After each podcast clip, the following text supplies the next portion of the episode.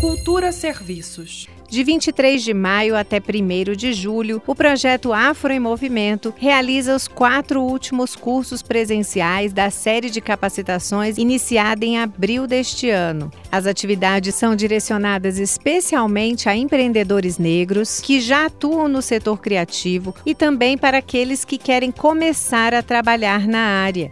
As inscrições são gratuitas pelo site afroemovimento.com.br.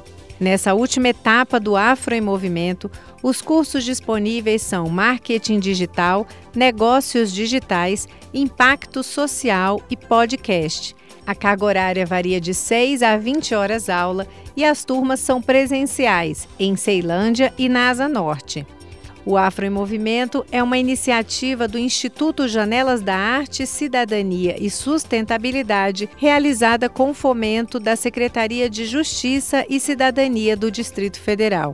Para mais informações sobre inscrições, cronograma de cursos e vagas disponíveis, acesse o site afroemovimento.com.br.